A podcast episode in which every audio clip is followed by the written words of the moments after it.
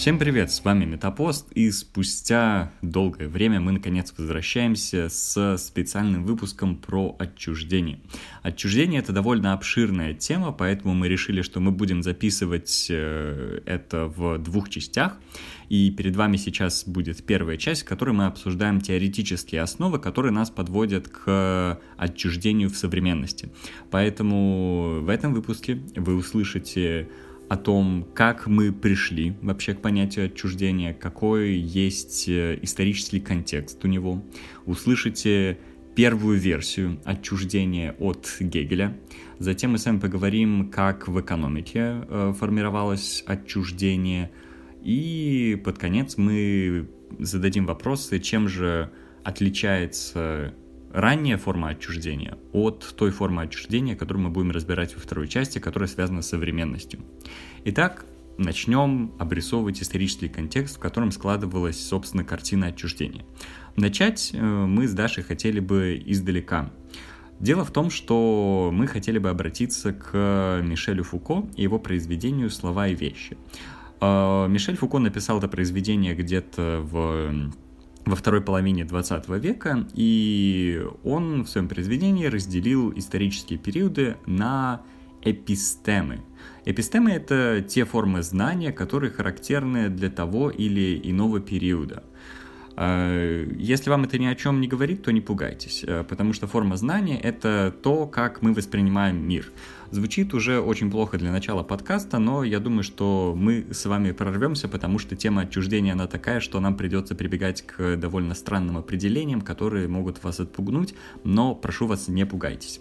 Так вот, возвращаясь к эпистеме. Как мы уже сказали, форма знания — это то, как мы воспринимаем мир. И то, как мы воспринимаем мир, это сначала может показаться странным, но мы можем воспринимать его через несколько путей. Первый путь, который мы, через который мы можем воспринимать мир, это через какие-то сходства, через единство, через соответствие. Либо мы можем воспринимать мир через субъекта, либо мы можем воспринимать мир через человека. В этом случае человек — это не равно субъект. И вот как раз то, как мы воспринимаем этот мир, в котором мы живем, это и есть наша форма знания, которая, в свою очередь, постулирует эпистему. Зачем нам вообще нужны эти эпистемы, когда мы с вами говорим о отчуждении? Дело в том, что, на наш взгляд, эпистемы могут пролить свет на то, в какой момент истории формировалось именно вот отчуждение. Фуко разделяет мир на три эпистемы – доклассическую, классическую и современную. Доклассическая эпистема, она развивалась со всего, что было до семнадцатого века. Затем в семнадцатом веке происходит разлом, и у нас доклассическая эпистема прекращается, и начинается классическая эпистема. Она длится с семнадцатого по девятнадцатый век. И затем происходит еще один разлом. Из девятнадцатого века мы уже живем в эпистеме современности. И все эти три периода характеризуются особой формой знания, особой формой восприятия мира, в котором мы живем. И если для доклассической эпистемы характерно восприятие мира как некого единого пространства, когда у нас слова связаны с вещами, когда слова оказывают прямое влияние на мир, это вот как раз классическая, доклассическая эпистема до семнадцатого века. То есть внутри этой эпистемы мы можем сказать, что, допустим, кровь — это вино, вино — это кровь, они имеют схожую, схожий цвет, схожую текстуру, и поэтому, если у нас проблемы с кровообращением, нам нужно пить больше вина, потому что оно, как кровь, оно будет нам помогать излечиться от какой-то болезни. Можете считать это этакой гомеопатией. Что же происходит во время классической эпистемы с семнадцатого по девятнадцатый век? В это время у нас происходит вот разъединение слов и вещей. Начинается вот некое господство таблиц в науке, целое разбивается на части, язык становится каким-то средством, через которое мы классифицируем, а не определяем, как в случае с доклассической эпистемой. И в итоге у нас получается мир, который состоит из объектов и предметов, и вот этим вот объектным предметам им противостоит субъект. И субъект — это еще не человек, потому что мы воспринимаем а субъекта немножко иначе. Человек рождается, по мнению Фуко, только в девятнадцатом веке, и тогда происходит финальный разрыв, по его мнению, и мы начинаем мыслить мир через человека, человек становится конечным существом, и это конечное существо, собственно, то, кем мы являемся. Ну, разлом, конечно, финальный, в смысле последний, который описывает Фуко, но он не финальный в смысле того, что Фуко предполагает, что могут быть и новые эпистемы, и это было бы вполне закономерно и логично. Просто после Фуко этот анализ больше никто пока не проделывал. Да, это определенно важная ремарка, потому что Фуко как раз говорит потом, что где-то вот скоро-скоро, может быть, в двадцать первом веке эпистема современности закончится и начнется новая эпистема.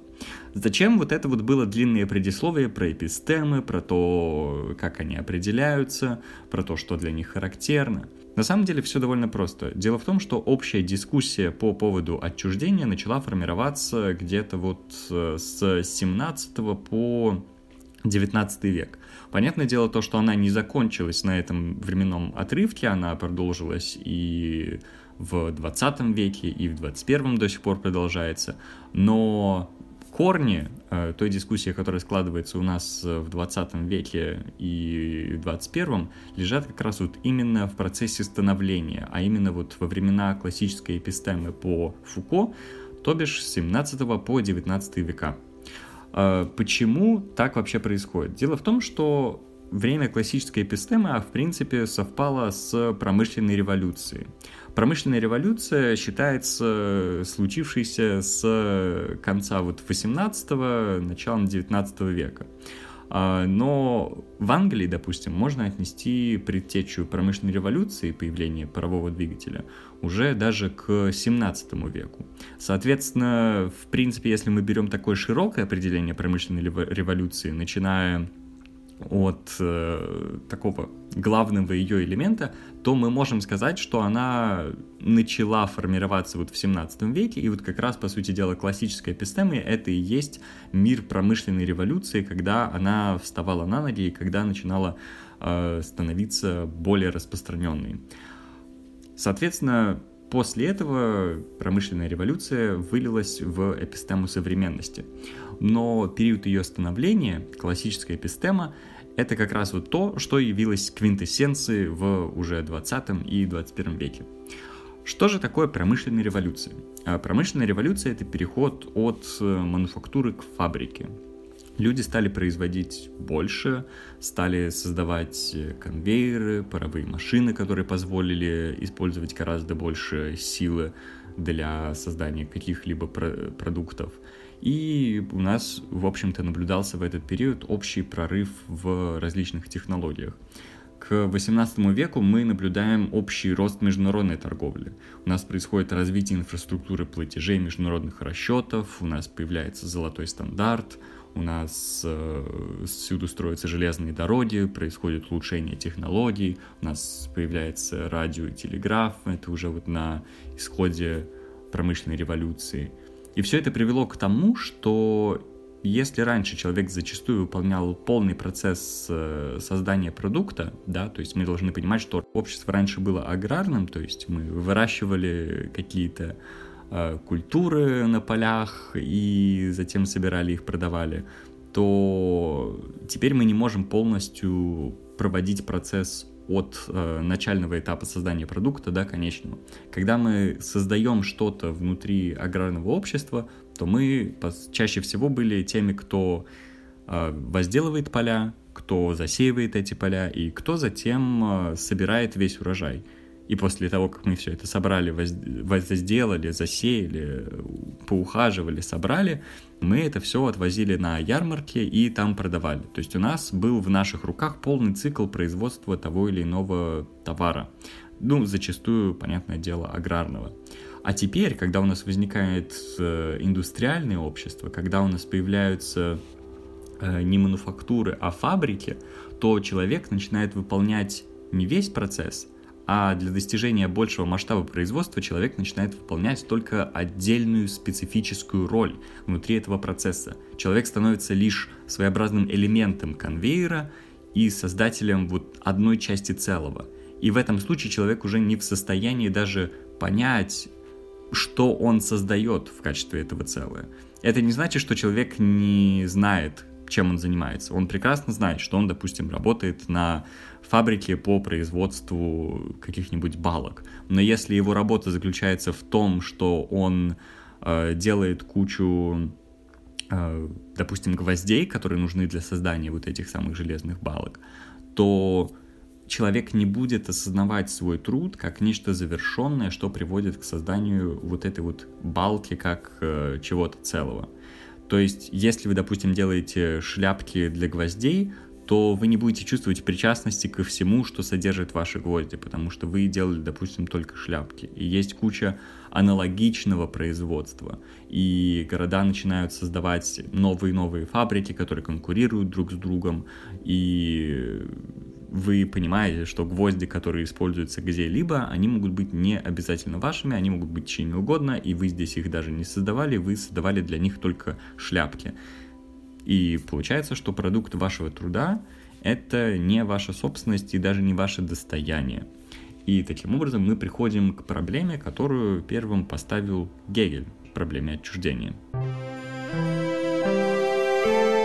Да, наверное, будет не совсем корректно сказать, что ее поставил только Гегель, и обидеть всех остальных философов, которые тоже каким-то образом разрабатывали эту проблему, но в широком масштабе, да, действительно, этой проблемой занимался Гегель. Правда, Гегеля интересовало примерно то, о чем мы говорили, когда говорили о Фуко и о классической эпистеме, потому что Гегеля прежде всего интересовал субъект, как и многих философов того времени. И, соответственно, для Гегеля вообще, да, он ставит вопрос об отчуждении не в контексте промышленной революции, он ставит это в контексте субъекта. И он говорит о том, что субъект, ну, все помнят классическую схему диалектики, тезис, антитезис, синтез.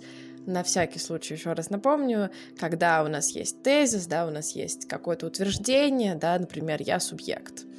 А потом у нас следует что? У нас следует отрицание, то есть антитезис. У нас следует, что а, а что такое вот это вот, что осознает себя как я, да? То есть это какое-то отрицание. А на самом деле ли это я?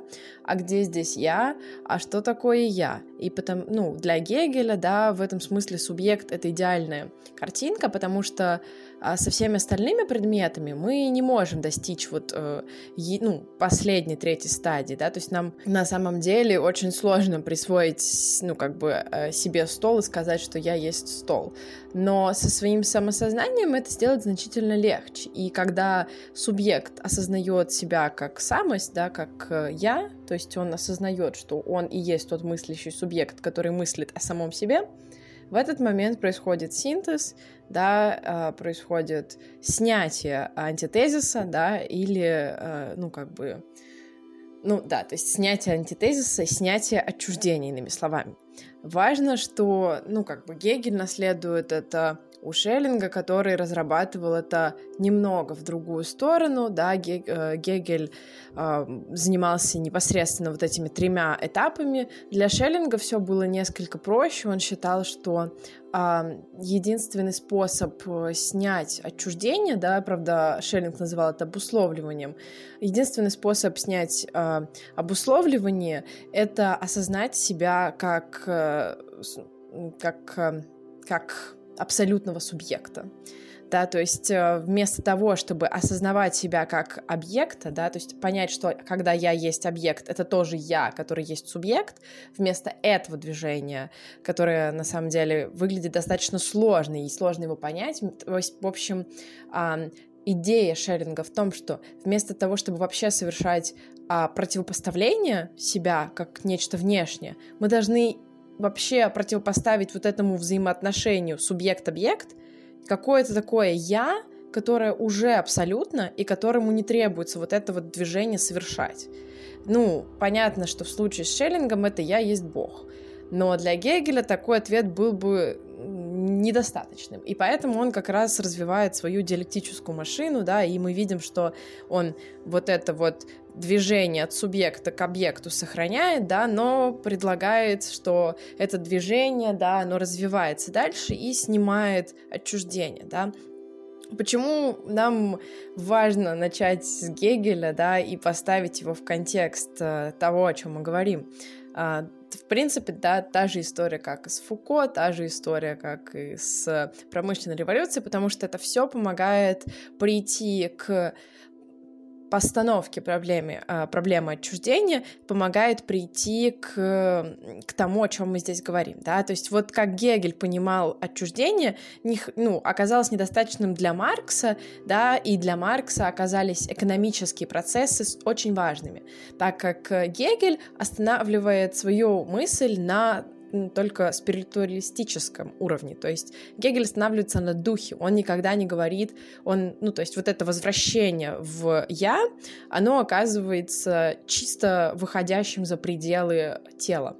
Для Маркса, ну, как бы, как материалиста, как материалиста, учившегося у Фейербаха, важно а, вернуться, вернуться и, и, ну, как бы, не отрицать природу просто совсем, да, то есть, а вот сделать это движение по принятию природы в себя и оставить это в себе, да, то есть для Маркса тело в этом смысле оказывается важным, и поэтому он потом это свяжет, да, с продуктами труда, он свяжет это с природой человека, он свяжет это с тем, что для того, чтобы произвести, мы вообще должны брать нечто из природы, да, то есть он как бы сделает это все более материалистическим, да, и в этом смысле будет спорить с Гегелем. Гегеля интересует, и об этом справедливо замечают критики Гегеля в виде Лукача, например, или Маркса, что его интересует непосредственно дух, да, его интересует субъект. И это, это очень важная ремарка, да, что Гегель все-таки принадлежит к классической эпистеме. Но вот интересно здесь заметить, что, например, мысль Маркса в том, как Паша вот уже обрисовал постклассическую эпистему, да, которая интересуется человеком, как раз в этом происходит разрыв между Марксом и Гегелем. Гегель говорит о субъекте, Маркс говорит о человеке. А человек, он конечен, смертен, существует, да, ну, понятно, в определенных условиях, и ему необходимо для воспроизводства там есть, пить, спать, удовлетворять свои потребности базовые, другими словами. И поэтому, когда Гегель рассуждает о духе, он рассуждает об этом в таком пространстве, которое вообще неприменимо к экономическим процессам, на первый взгляд, да, то есть вообще мы не можем применить Гегеля, потому как Гегель сам всячески старается отбросить, да, материю. То есть он не совсем, конечно, отрекается от нее, так как она все-таки является важным этапом, да, и вот этот вот шаг антисинтеза, да, он как бы оказывается вторым, да, и без него невозможен синтез, да, то есть мы не можем, не познав природу, да, не, как бы познать свой дух. Но, тем не менее, для Гегеля этот анализ заканчивается на этом. Для мысли марксистской экономические процессы оказываются более важными, и, да, и они развивают эти идеи в, в другие немного координаты. Но для того, чтобы говорить о том, как понимают это марксисты, нам прежде всего надо бы разобраться, а что в этом может нам помочь экономика.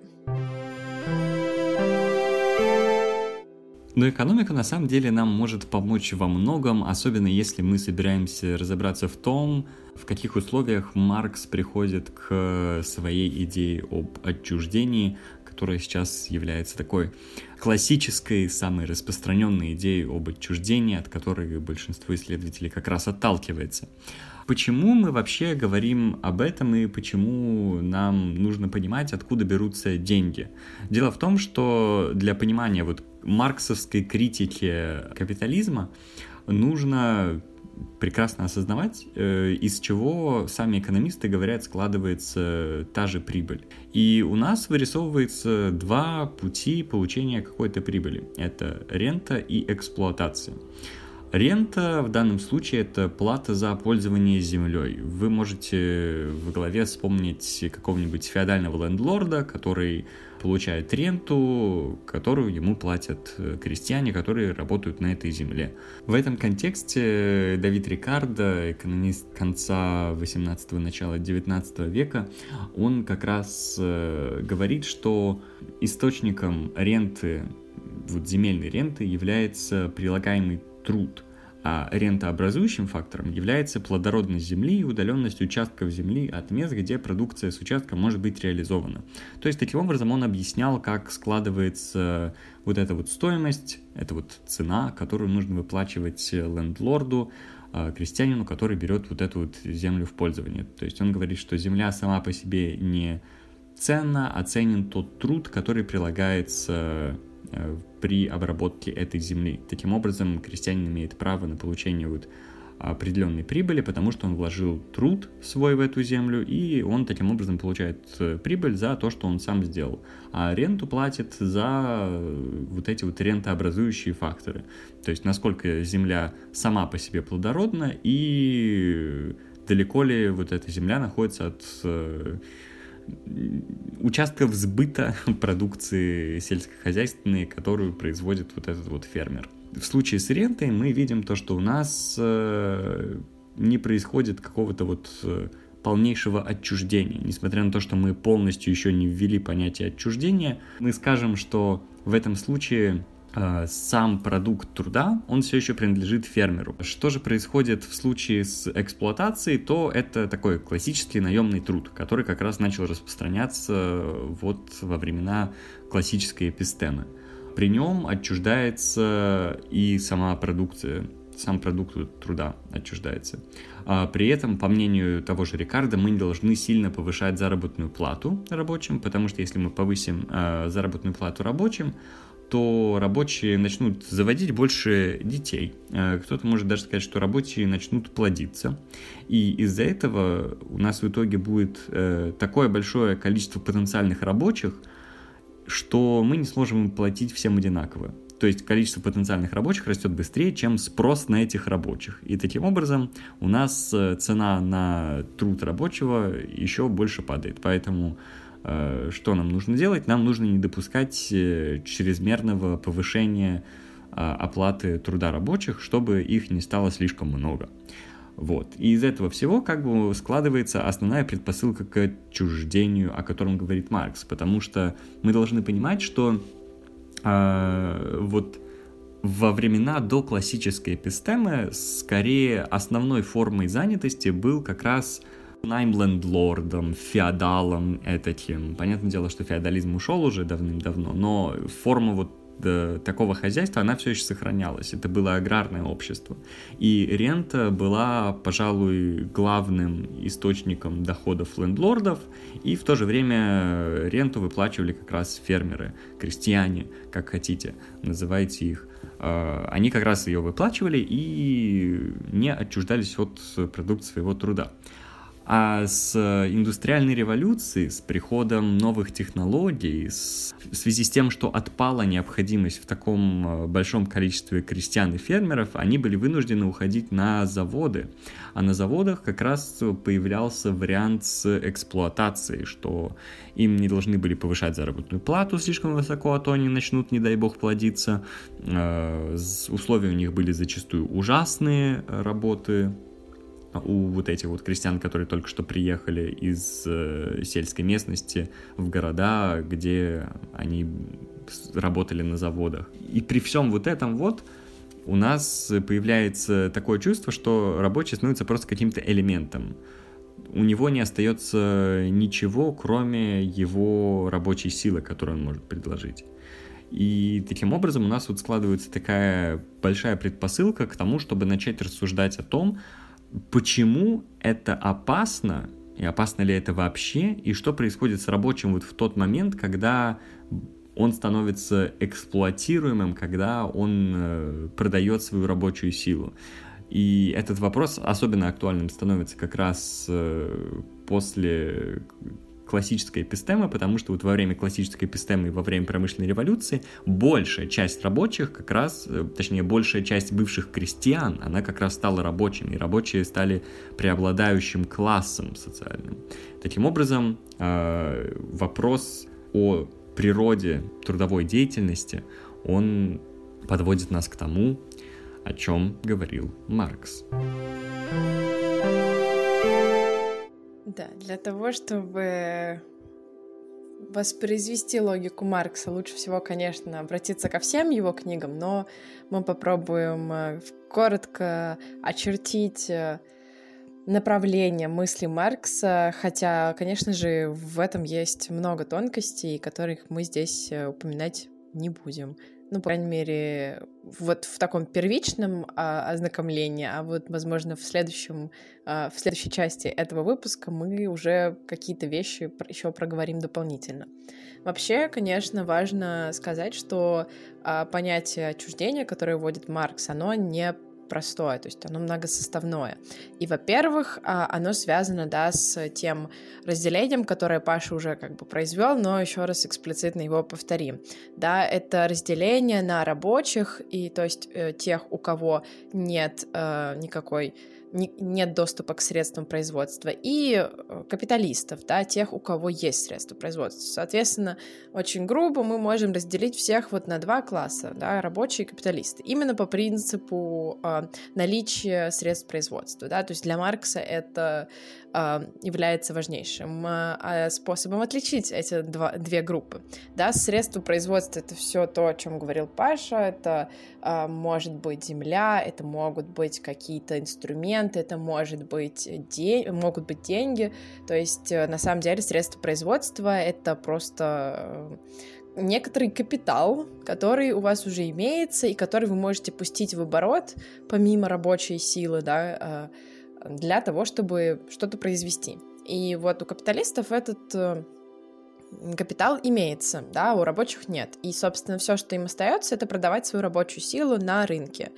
И это важно, потому что на самом деле выбора здесь особенно нет. То есть либо ты умираешь голодной смертью, либо ты продаешь свою рабочую силу, потому что больше каких-то средств для того, чтобы сохранить свою жизнь, да, у тебя нет какого-то пассивного дохода, и поэтому ты ничего не можешь с этим сделать, да. Вот если у тебя есть какая-то собственность, это уже другой вопрос, да. А вот если нет, то, в общем-то, выбора и нет особенно.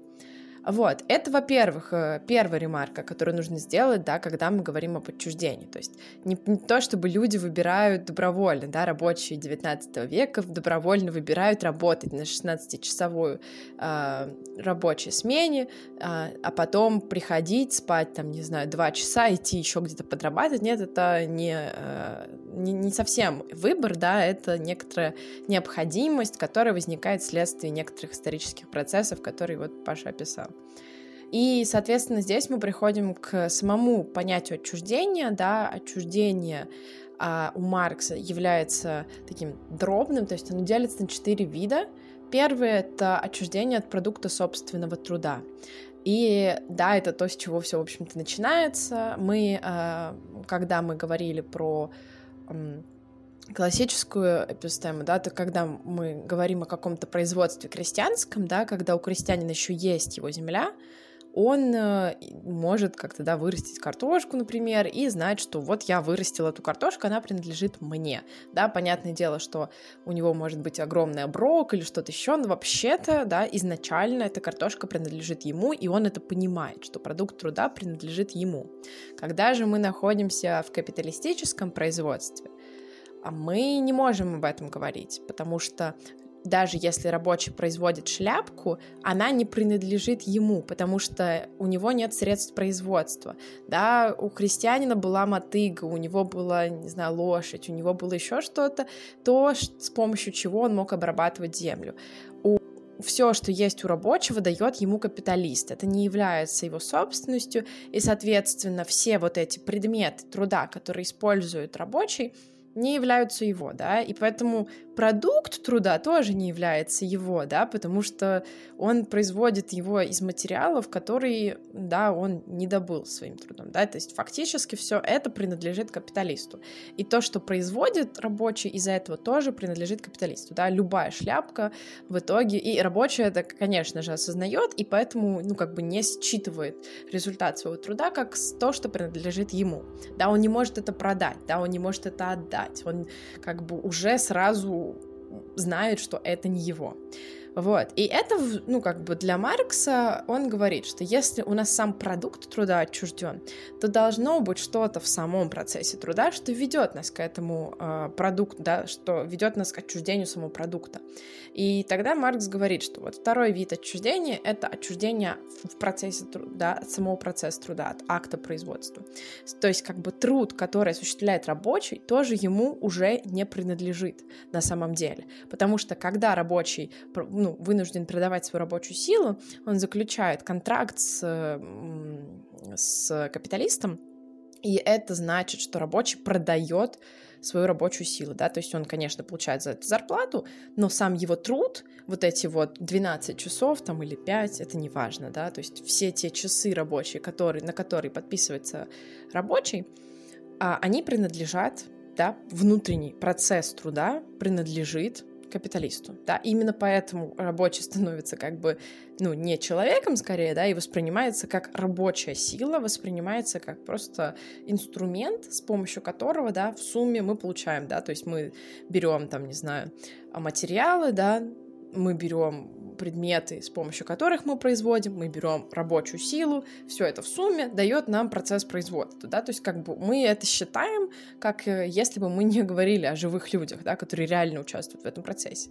И, соответственно, вот у нас есть этот самый труд, который э, рабочий выполняет чисто механически, да, то есть Uh, да, вспомнить можно там uh, Советский Союз, например, здесь, ну, просто ближайший в моей голове пример, да, когда люди работали долгие смены на... Uh, на производстве, да, и не, ну, часто не брали ни отпуска, ни каких выходных, да, потому что они делали это во имя великой цели, да, но если отложить эту великую цель, то все, что остается, да, это огромные бесконечные часы производства, э, в результате которого продукт труда не принадлежит э, тем людям, которые, да, в этом участвуют, потому что, да, там вот это стахановское движение, да, то есть вот как бы оно, у него есть продукт, да, и мы видим, что это огромное движение, но на самом деле, да, мы не воспринимаем их как каких-то живых людей, а как какую-то силу, да, которая произвела огромное, огромное, огромный прирост в производстве. Вот, это второе, да, и дальше уже как бы легче, потому что все оно наслаивается одно на другое, да, третье отчуждение — это отчуждение родовой сущности человека. По Марксу, и это может быть поставлено под вопрос, да, родовая сущность человека в том, чтобы осуществлять труд, да, то есть в процессе своего труда раскрывается личность человека, ну, какая-то, да, вот его именно человечность, да, а когда человек занимается исполнением своих животных функций, он не, ну, понятное дело, что это не значит, что он не, становится не человеком в этот момент, но просто это не то, что делает его обособленным от остальных животных, да, а труд — это нечто такое, что нас от них отличает, поэтому это Маркс называет нашей родовой сущностью. И если мы сейчас возвращаемся, да, к тому, что мы уже постановили, что труд отчужден, продукт труда отчужден, и если эм, вот этот разрыв уже случился, то когда я осуществляю труд, я не могу осу- ощутить себя как человеком, потому что мой труд уже отчужден от меня. И тогда моя человеческая родовая сущность тоже оказывается отчуждена от меня. Да, у Маркса есть очень много красивых метафор, и он говорит о том, что когда человек на работе, он не чувствует себя у себя, да, и только когда он уходит с работы, он, наконец, как бы вырывается из этого плена немного, да, и, и может в своих животных функциях ощутить себя как человек. Но да, по Марксу это как бы значит, что если мы в животных функциях только и чувствуем себя как люди, то мы теряем вот этот вот вот эту возможность осуществить свою родовую сущность. И это ведет к четвертому виду отчуждения, отчуждения человека от человека. Когда мы сами себя не ощущаем людьми, то мы и других людей вокруг нас тоже не ощущаем как людей. И это приводит к тому, что, да, как бы э, мы можем наблюдать за индивидуалистскими вот этими вот э, лозунгами, да, там, капитализма, то, что там каждый сам за себя, американская мечта, где у каждого, да, есть вот это вот, ну, невероятное дробление, вот это, да, и, и вот это индивидуалистские, мне кажется, мотивы, они, в принципе, все вот отсюда идут, да, потому что ты не ощущаешь никакого сродства с другими людьми, никакого единства, да, ты сам за себя, вот, и это тоже а, в какой-то мере говорит о том, что мы отчуждены, когда мы думаем, что... Индивидуализм, да, это то, что движет миром, да, потому что на самом деле мы все-таки, как говорил Аристотель, да, общественные существа, да, и мы должны находиться в обществе. Такой вот большой, длинный разговор о Марксе, который хочется закончить мотивирующей нотой э, про э, освобожденный труд, да, но как бы Маркс все это пишет к тому, что нам нужно освободить труд. И как же мы это сделаем? Если кому-то нужны более точные гайды, можете читать манифест Компартии. Но вообще, ну, идея в том, что мы должны вернуть средства производства тем, кто производит. То есть мы должны вернуть э, предметы, обладание предметами, обладание землей э, тем, кто непосредственно производит. То есть пролетариату, то есть рабочим. То есть если я осуществляю какой-то труд, я должна иметь... Э, я должна обладать предметами труда, с помощью которых я это произвожу. И таким образом мы способны освободить труд, осознать, что то, что я произвожу, является предметом моего труда, а ничего иного. Ну и, и, и вот так вот по, по всем ступенькам э, отчуждения мы как бы вернем, ну, человечество к освобожденному труду и э, отсутствию отчуждения, да, и какой-то солидарности. Ну и вот после того, как мы обсудили Маркса, у меня возникает логичный вопрос. Вот мы сейчас говорим об отчуждении, мы говорим об этом в таком негативном, скорее, ключе, но на самом-то деле, настолько ли плохо в итоге людям от того самого отчуждения? Потому что, несмотря на то, что у нас во время классической эпистемы сформировалось отчуждение, и в эпистеме современности у нас вовсю идет отчуждение, у нас в то же самое время огромные темпы роста прогресса. Уровень жизни увеличивается в разы, и это как раз благодаря тому, что мы разделяем какие-то наши обязанности, разделяем э, деятельность, которая у нас есть, мы работаем более и более эффективно. И таким образом, мне кажется, что отчуждение в некоторой степени демонизируется, потому что на самом-то деле оно позволяет нам достичь того уровня жизни, который рабочему девятнадцатого века даже не снился. Но все это начинается как раз именно вот с тех процессов, которые испытали на себе рабочие того же девятнадцатого века. И получается, что мы живем в то время, когда у нас уменьшается количество задач, которые мы выполняем. Мы можем быть все более и более сфокусированы на одной какой-то конкретной нашей задаче, и из-за этого мы можем делать ее наиболее эффективно, мы учимся делать ее наиболее эффективно, наиболее быстро, мы повышаем темпы производства таким образом, и в итоге у нас растут объемы производства различных вакцин, у нас происходит роботизация, и все это происходит через отчуждение.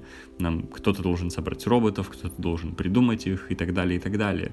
И это все про деление нечто, нечто единого на составные части и потом сборку этих составных частей в некое единое целое.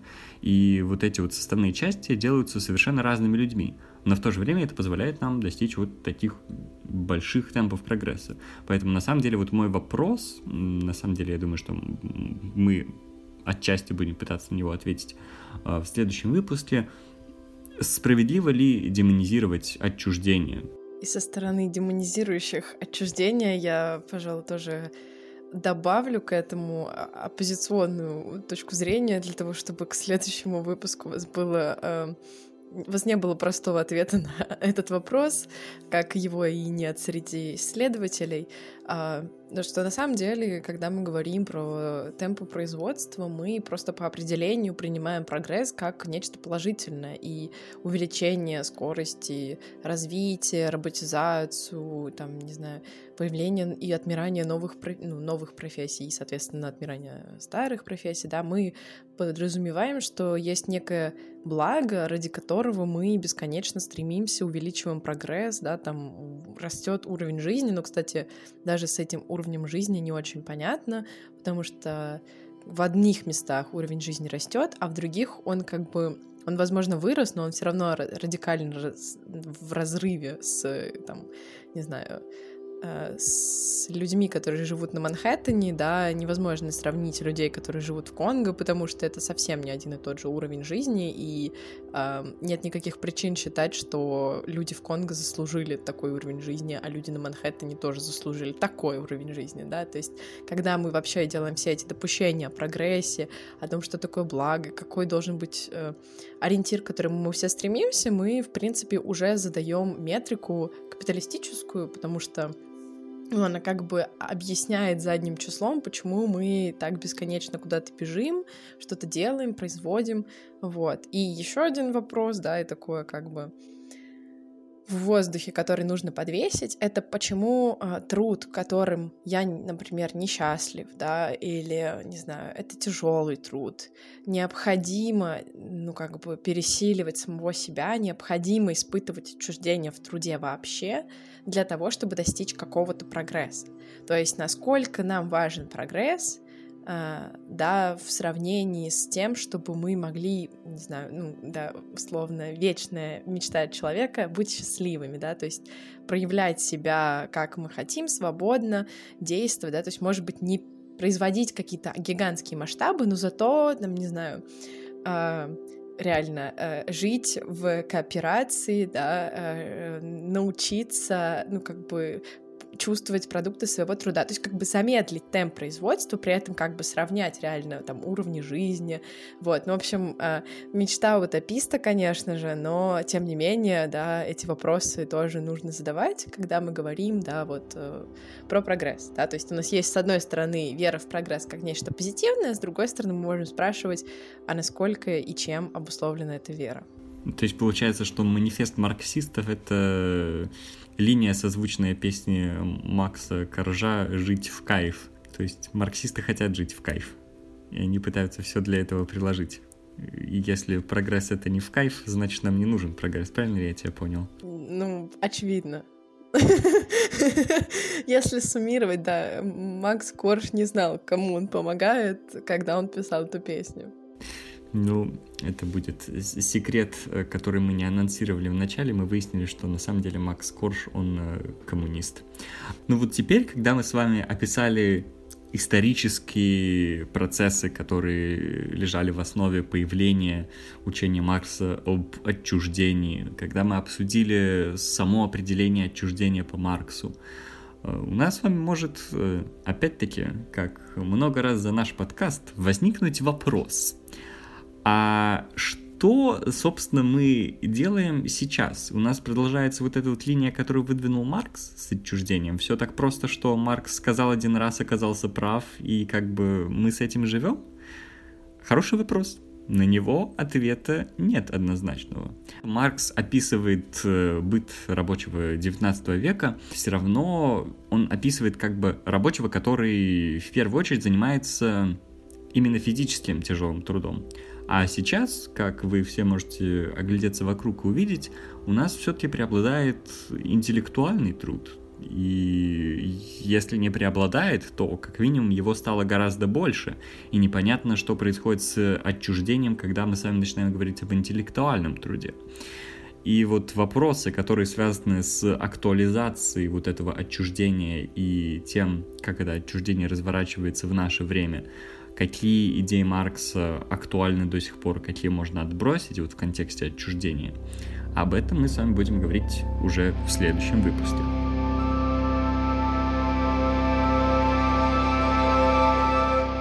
Спасибо вам большое за прослушивание нашего подкаста. С вами был Метапост. Мы рады вернуться после длительного перерыва.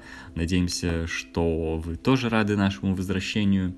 Мы в это время занимались подготовкой к сессии и страданиями, но мы еще свое отстрадаем, так что не переживайте. Это был не последний раз, когда мы страдали. Вам спасибо еще раз большое за прослушивание. Надеемся, что тема отчуждения вас заинтересовала, и обязательно ждем вас на второй части нашего выпуска. До новых встреч!